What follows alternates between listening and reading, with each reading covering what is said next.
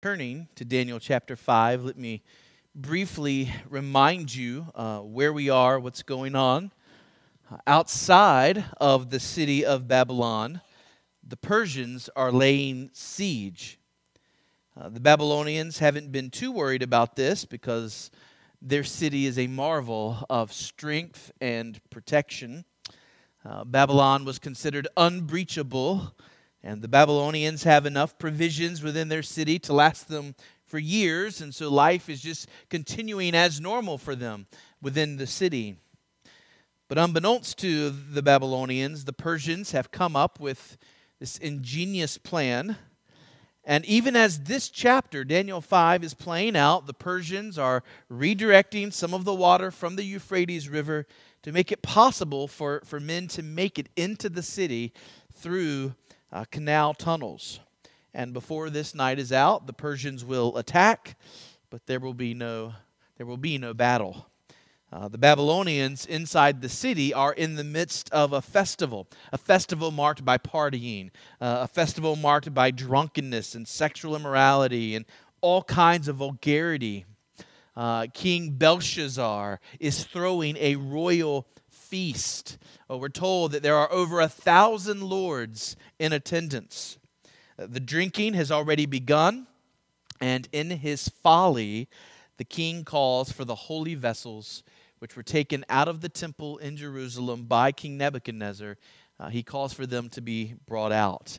And using those vessels, the people continue to get drunk and to worship these pagan gods.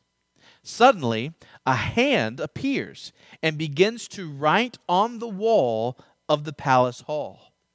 And as you can imagine, the king is suddenly overcome by fear. And so he calls all his best advisors, but none are able to explain to him what has been written or what it means. And finally, the queen mother informs Belshazzar of a man who had been very valuable during the reign of King Nebuchadnezzar, a man named Daniel. And so Daniel is brought before the king and is made aware of the king's offer. The king has promised riches and power to the man who can explain to him the writing on the wall. And so we're picking up tonight in verse 17. So look with me there. Daniel 5, verse 17. Then Daniel answered and said before the king, let your gifts be for yourself and give your rewards to another. Nevertheless, I will read the writing to the king and make known to him the interpretation. O king, the most high God gave Nebuchadnezzar your father kingship and greatness and glory and majesty. And because of the greatness that he gave him, all peoples, nations, and languages trembled and feared before him. Whom he would, he killed and whom he would, he kept alive, and whom he would, he raised up, and whom he would, he humbled. But when his heart was lifted up, and his spirit was hardened so that he dealt proudly, he was brought down from his kingly throne, and his glory was taken from him. He was driven from among the children of mankind, and his mind was made like that of a beast, and his dwelling was with the wild donkeys.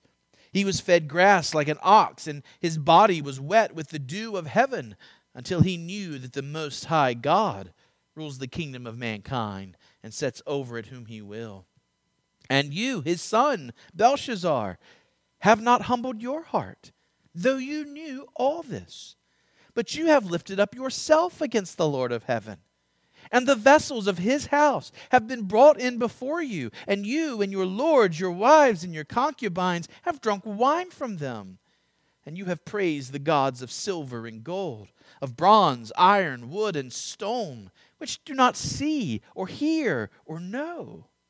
But the God in whose hand is your breath, and whose are all your ways, you have not honored. Stop there. So, as you can see, Daniel holds nothing back. Uh, this king has been overcome by fear due to this strange hand and this strange writing, but Daniel is not afraid at all. Uh, remember, Daniel is no longer a figure in the Babylonian court. He's no longer a high official or a, a trusted counselor. Daniel's confidence and his courage here come from his faith in his God.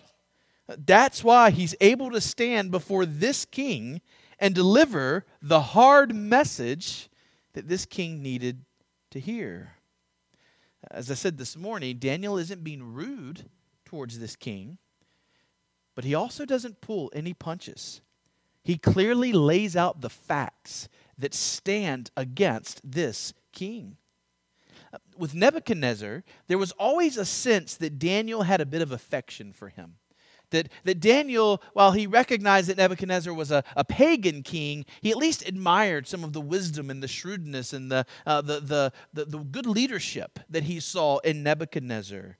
Uh, when he was telling Nebuchadnezzar that he would be humbled and made like a beast, he cried out and said, May this be for your enemies, if you'll remember that.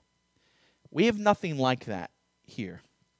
Uh, most believe that Belshazzar was a far less noble king than Nebuchadnezzar. Uh, he was an immoral leader, he was a poor leader, and Daniel just tells it to him straight. He just gives it to him very clearly. And we can summarize Daniel's words here into three statements. So, first, Daniel rebukes the king's pride. He rebukes the king's pride. And he does this by telling Belshazzar the story of his father, Nebuchadnezzar. Now, remember, in, in these days, the word father didn't always mean your immediate father. Belshazzar was likely the grandson or great grandson of Nebuchadnezzar. But he basically says that this is a story that Belshazzar should already know. I mean, who could forget it? When the most powerful king in the universe, who also in the world, who happens to be your uh, your granddad or great granddad, he became like a like an ox eating grass. He lost his mind. Um, I guess there are some things families don't pass down to the kids. They don't share that, right? The little family secrets. But this is something that the whole kingdom knew. Belshazzar should have, have known this story and learned its lesson. And yet here's Belshazzar now following down that same path. Now, we hit hard on the sin of pride when we looked at Daniel 4, so I don't want to say a whole lot about it again tonight. But I do want to encourage us to all assess ourselves and to make sure that we are warring hard against this sin of pride. In his book on prayer, J.I. Packer urges us to ask for God's help in examining our own lives in order to expose the pride that's in our hearts. And Packer gives some sample questions that we might ask. And I gleaned from his and then uh, edited them and put together some of my own. And so I have a brief list here of some questions that you can ask yourself to try and honestly assess where pride might be trying to rear its ugly head in your life. And so if you find that you don't like the answer that you have to give to one of these questions, write it down, take it to Jesus tonight in prayer, confess, repent, and resolve by His grace to strive for change. So here we go, just a few questions. Number one, am I able to joyfully perform tasks in my church that have little or no visibility? Do I feel my service to this church is valuable unto the Lord, even if it's not recognized at all by others? Do I have fulfillment in serving without needing the praise of men? Question two Do I regularly credit others for their labor? Am I quick to humbly recognize how I am served by others and to show honor and gratitude to them? Question three Can I value and enjoy people who are not normally considered respectable? Do I find myself happy and even eager to interact with people of very different worldviews or lifestyles than my own? Do I embrace, as God given opportunities, every interaction with people who are poor, with people who um, are vulgar and use vulgar language, people who don't love our God, person maybe who smells? Number four, Are my thoughts toward the difficult people in my life infused with grace? Uh, I'm not asking about words and actions here. I'm asking about your thought life. Are your thoughts towards the difficult people in your life infused with grace? Number five, do I give my spouse or those around me the first choice of the TV channel? Do I let them set the room temperature for what is most comfortable for them? Do I consider what they want more than what I want when deciding where to go for vacation? Number six, are my prayers usually on behalf of other people? Is a large percentage of my thought life and prayer life focused on the needs and the welfare of others? Number seven, is it relatively easy for me to give my time or my money and tell no one about it? Do I find joy in giving of my time and my money for the service of Jesus and the benefit of others? Number eight, do I see every opportunity not as an earned right, but as a gift from God? Am I quick to recognize every good thing in my life as an undeserved mercy, a gift coming down from the Father of lights? And is my life marked by gratitude for the kind providences of God? Number nine, do I cut short thoughts of comparing myself favorably with others? When my mind begins to think of how I am better than someone else in some way or another, do, do I flee that thought immediately and thank God for his blessings in my life? Or do I follow that path to boasting? Number 10, do I honor others with my thoughts and my words and my actions? Packer says, after these questions, to the extent that we can honestly say yes to questions like these, we are beginning to learn humility towards others, and so we are learning to conquer the sin of pride. He goes on to say that humility cannot be fully detected or measured by direct inspection, for trying to inspect our own humility is itself a yielding to pride.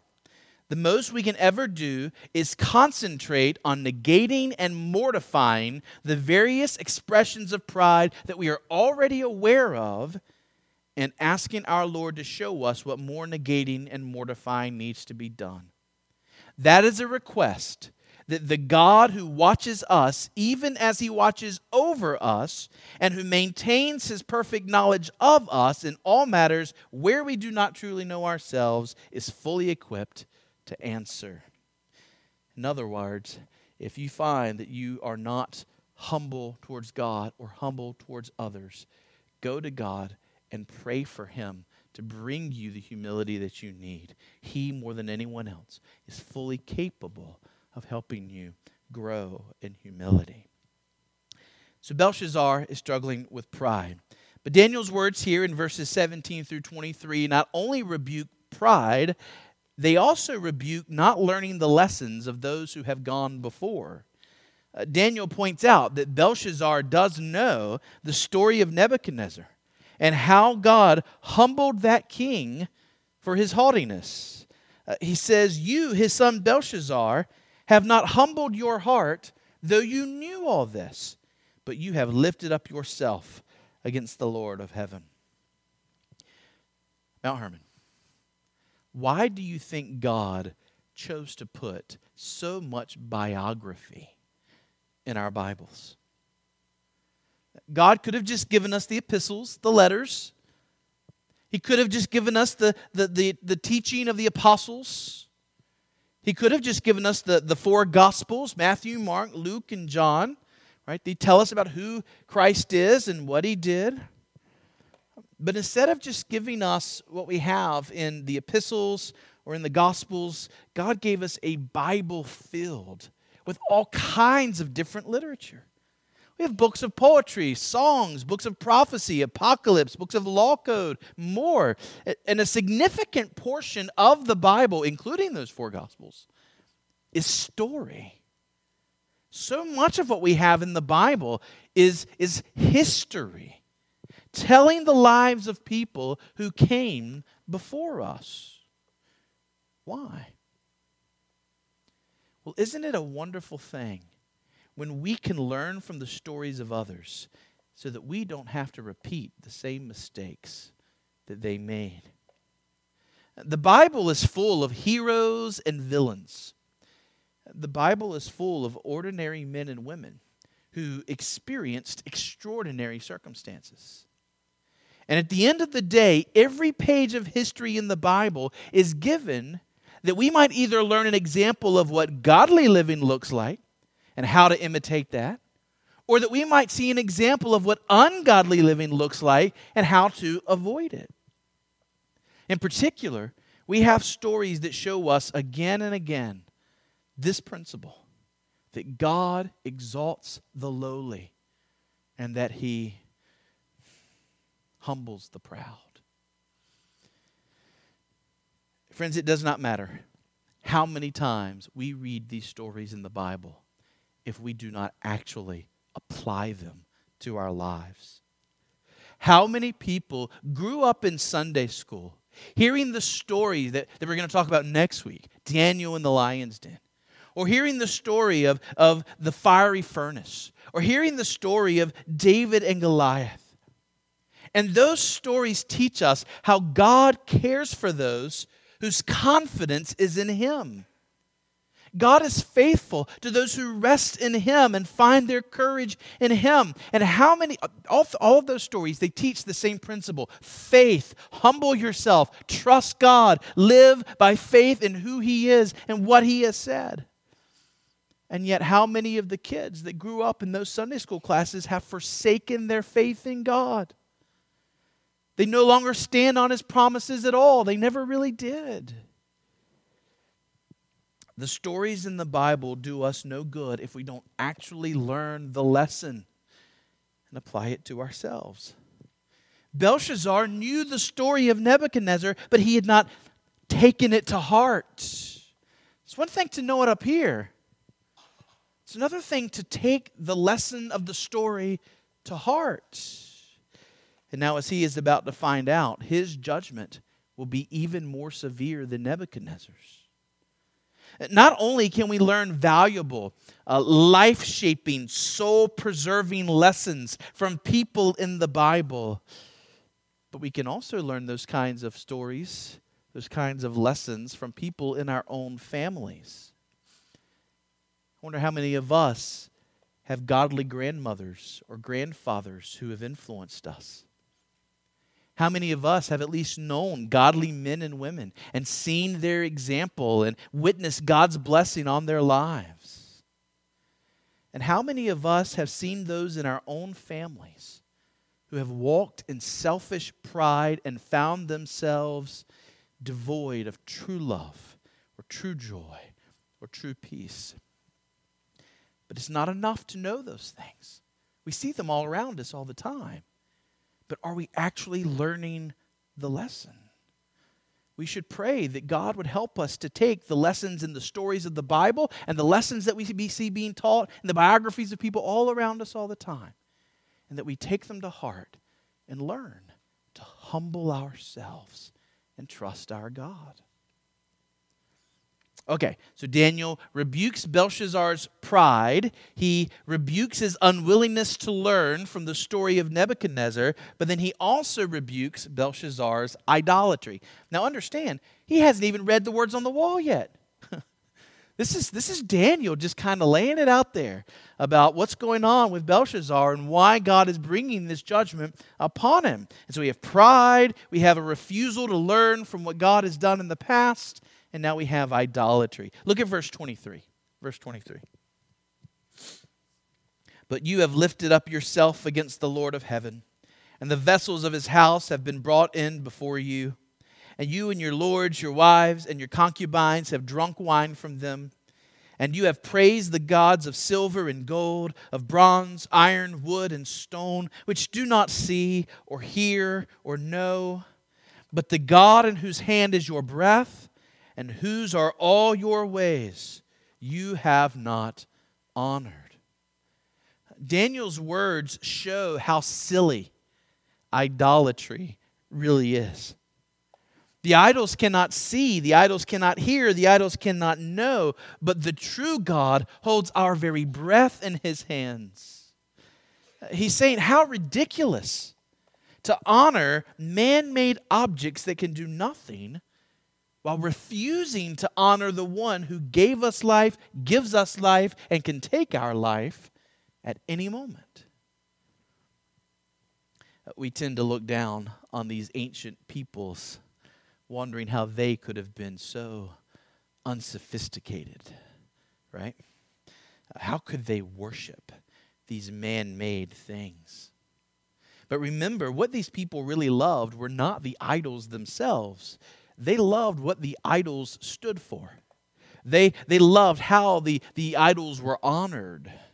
There was the God of wine, there was the God of sex, there was the God of, of uh, war, the God of, of violence. It wasn't the actual idols that the people loved that much, it was the, what they stood for and the practices that they stood for. And now we may have replaced representative images made of silver or wood with other kinds of representations, but we still see people running hard after these very same things. The difference is in our day, our gods who stand for those things, they actually move on screens, right? Despite all our modern achievements, we are no more spiritually sophisticated than the Babylonians were. At bottom, idolatry is taking that which ought to be given to the Creator and giving it to something created instead. Who should have our chief affection? What should we desire above all else? Who should have our highest praises and be the source of our highest delights? It ought to be God and God alone. But instead, we as human beings keep running to broken cisterns, to broken wells that cannot hold water. And we try and find ultimate joy and delight in these broken wells, and all they do is they disappoint us over and over again, while the God who is the fountain of never ending water, you can, you can never drink him dry. He will always be there to refresh and replenish. He's there, but we keep turning our attention and our affection elsewhere. That's the nature of idolatry. And idolatry is at the bottom of every sin. For underneath every sin is the belief that the act we are committing will bring us more fulfillment than taking God at His word. I know I shouldn't say that ugly thing to that person who's just made me angry, but in the moment, I am gripped by the idea that I will feel better and justice will be better served if I open my mouth and rip into that person. Now, who is worthy of my allegiance and my obedience? God is, not my own feelings. But in that moment, I trust my own feelings more than God. I choose to take the leadership of my own feelings rather than the leadership of what I know God has said in His Word. And in that moment, I follow the greatest idol that the human race has ever known, namely self. For we tend to follow self more than anything else. This is what the Babylonians were doing. In the name of false gods, they were really serving themselves. They were serving fleshly lusts and desires. And the gods of wood and stone and silver were just a cover, they were just a justification for why they should do that. So now, after having delivered this rebuke to Belshazzar, Daniel is ready to read and interpret the writing on the wall. His rebukes were just the setup. Now comes the final word from God concerning this king. So look at verses 24 through 28. Daniel speaking to Belshazzar, verse 24. Then from his presence, that is, from God's presence, the hand was sent, and this writing was inscribed. And this is the writing that was inscribed Mene, Mene, Tekel, and Parsin. This is the interpretation of the matter. Mene, God has numbered the days of your kingdom and brought it to an end. Tekel, you have been weighed in the balances and found wanting. Peres, your kingdom is divided and given to the Medes and Persians. Mene, Mene, Tekel, and Parsin, numbered, numbered, weighed, and divided. Mene, Mene, your days are numbered. And the word is used twice to show that the king's days were really numbered. They're at an end, right? Your, your time has come, King Belshazzar. Tekel, you have been weighed in the balance of the scales of God, and you have been found wanting. And because you have been found wanting, Peres, your kingdom is going to be divided. The Babylonian kingdom, renowned for its glory, is going to be split up between this Media Persian empire, the Medes and the Persians. King Cyrus will still be the chief ruler over this new Persian empire, but within that empire, King Darius of the Medes will now rule over Babylon. Uh, Mount Hermon, we could easily preach um, an evangelistic sermon on these three words alone Mene, Tekel, and Peres. Uh, is it not true of every one of us in this room that our days are numbered? And is it not true of every one of us in this room that if we set our life on God's scales, we will all be found wanting? And is it not true that we are all therefore deserving of judgment? But right now, we live in a day where mercy can be found. We live in a time where we can repent of our sins and embrace the Savior that God has provided for us. Jesus Christ is the only man whose life has been put on the scales of God and he has not been found wanting. Christ was found to be perfect in justice and in righteousness. And this man died for our sins and then wraps us in his perfect righteousness before God if we're one of his, if we've believed on his name.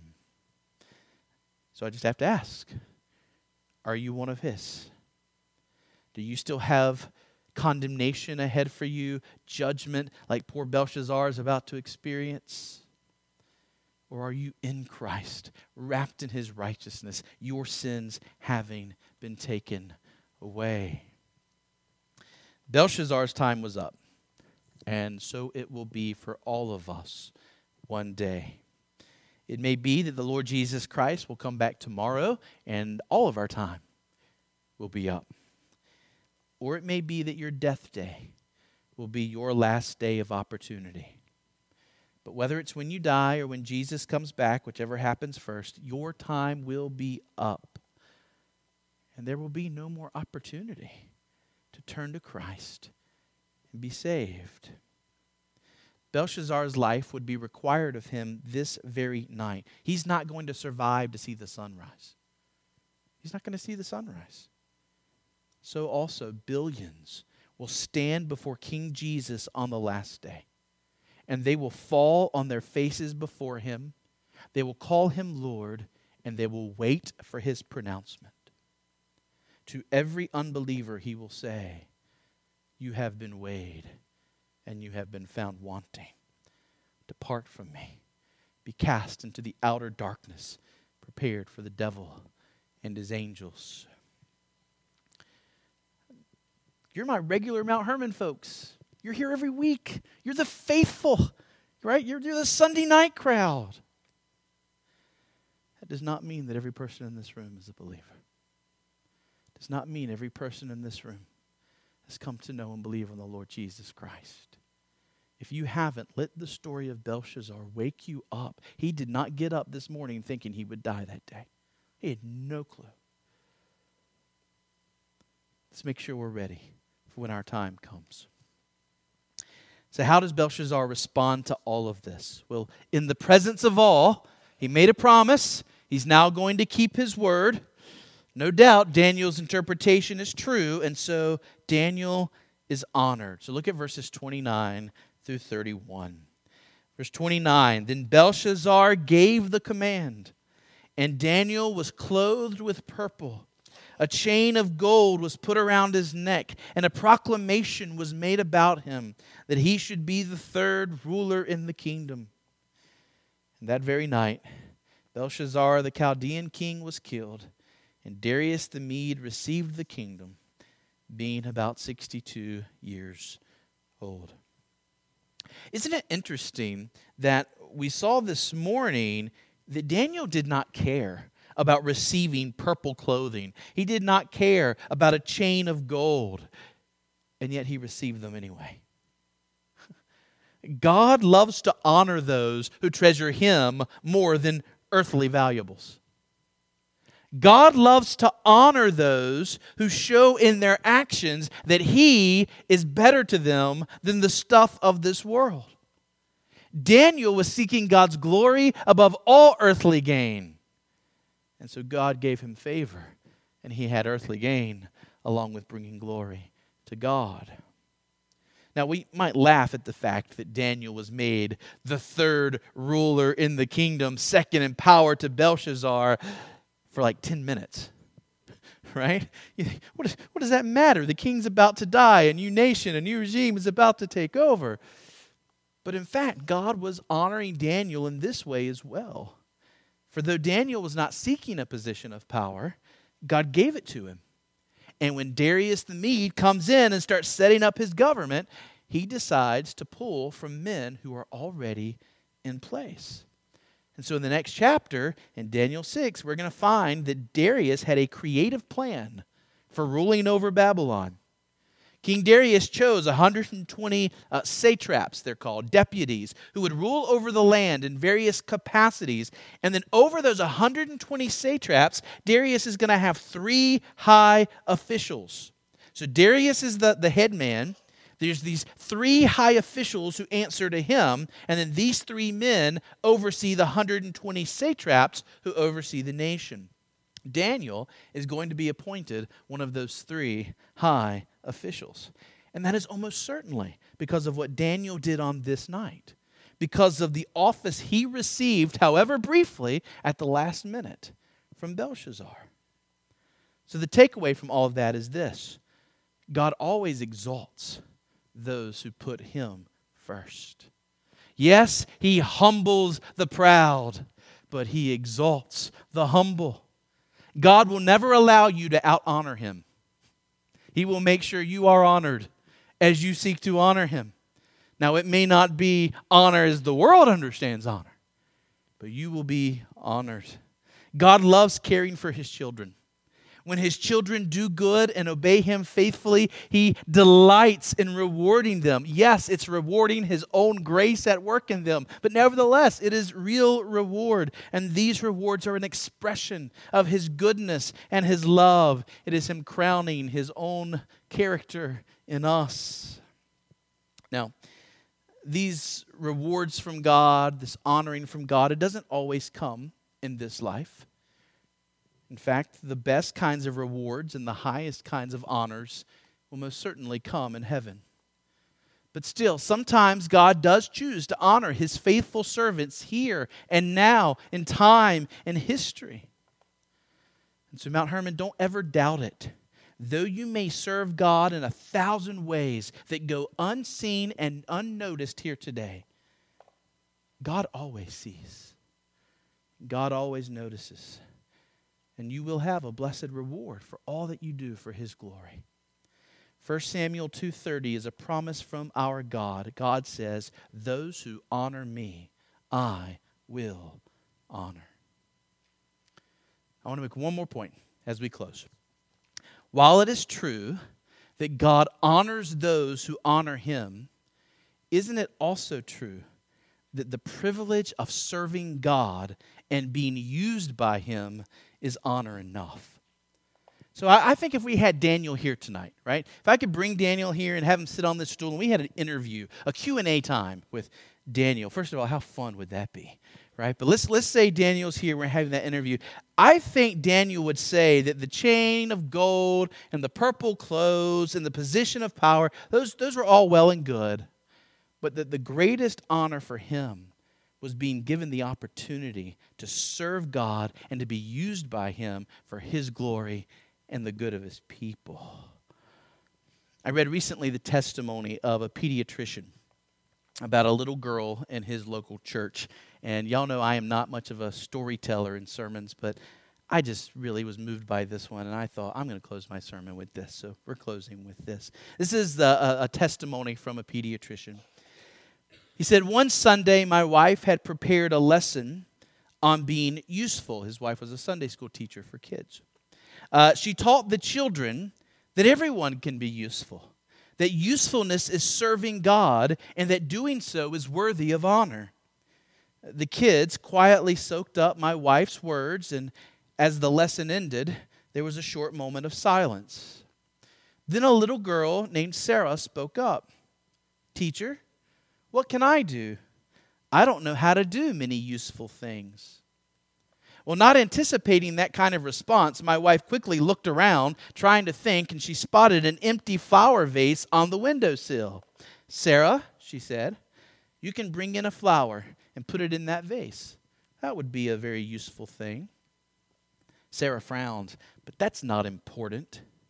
It is, replied my wife, if you're helping someone. Well, sure enough, the next Sunday, Sarah brought in a dandelion and she placed it in the vase. In fact, she continued to do so each week. Without reminders or help, she made sure that the vase was filled with a bright yellow flower Sunday after Sunday. When my wife told our pastor about Sarah's faithfulness, he placed the vase upstairs in the main sanctuary next to the pulpit. And that Sunday, he gave a sermon on the honor of serving others, and he used Sarah's vase as an example. The congregation was touched by the message, and the week started on a good note. During that same week, I got a call from Sarah's mother. She worried that Sarah seemed to have less energy than usual and that she didn't seem to have an appetite. Offering her some reassurances, I made room in my schedule to see Sarah the following day. And after Sarah had had a battery of tests and days of examinations, I sat numbly in my office, Sarah's paperwork on my lap. The results were tragic she had leukemia. Well, on the way home, I stopped to see Sarah's parents so that I could personally give them the sad news. Sarah's genetics and the leukemia that was attacking her small body were a horrible mix. Sitting at their kitchen table, I did my best to explain to Sarah's parents that nothing could be done to save her life. I don't think I've ever had a more difficult conversation than the one I had that night. Time pressed on, Sarah became confined to a bed and to the visits that many people gave her. She lost her smile, she lost most of her weight, and then it came another telephone call. Sarah's mother asked me to come see her. I dropped everything and went to the house, and there she was, a very small bundle that barely moved. After a short examination, I knew that Sarah would soon be leaving this world, and I urged her parents to spend as much time with her as possible. Well, that was a Friday afternoon. On Sunday morning, church started as usual the singing, the sermon. It all seemed meaningless when I thought of Sarah. I felt enveloped in sadness. But at the end of the sermon, the pastor suddenly stopped speaking. With his eyes wide, he stared at the back of the church with utter amazement. And everyone turned to see what he was looking at. It was Sarah. Her parents had brought her for one last visit. She was bundled in a blanket and she had a dandelion in one little hand. She didn't sit in the back row. Instead, she slowly walked to the front of the church where her vase still perched by the pulpit. She put her flower in the vase and a piece of paper beside it. Then she returned to her parents. Seeing little Sarah place her flower in the vase for the last time moved everyone. And at the end of the service, people gathered around Sarah and her parents, trying to offer as much love and support as possible that I could hardly bear to watch. Four days later, Sarah died.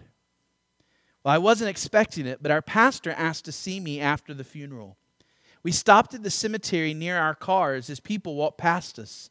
And in a low voice, he said, Dave, I've got something you all to see. He pulled out of his pocket the piece of paper that Sarah had left by the vase. And holding it out to me, he said, You'd better keep this. It may help you in your line of work. I opened the folded paper to read, and there in pink crayon, what Sarah had written was this Dear God, this vase has been the biggest honor of my life. Sarah. Sarah's note and her vase have helped me to understand. I now realize in a new way that life is an opportunity to serve God by serving people. And as Sarah put it, that is the biggest honor of all. I think Daniel would echo that. He would say, Yes, the purple clothing is great. The golden chain is great. The position of power is great. That's not, that's not the honor that I have. The honor that I have is that I had the opportunity to be used by, by God for His glory and the good of His people. Mount Hermon, at the end of the day, the greatest honor we have is that of being useful to God in whatever ways of service He brings our way. And so we've been talking all this time about daring to be a Daniel. Whether it comes with great reward, whether it comes with great cost in the moment, we need to embrace the honor of serving God in whatever ways He gives us opportunity to do so. Amen? All right, let's pray.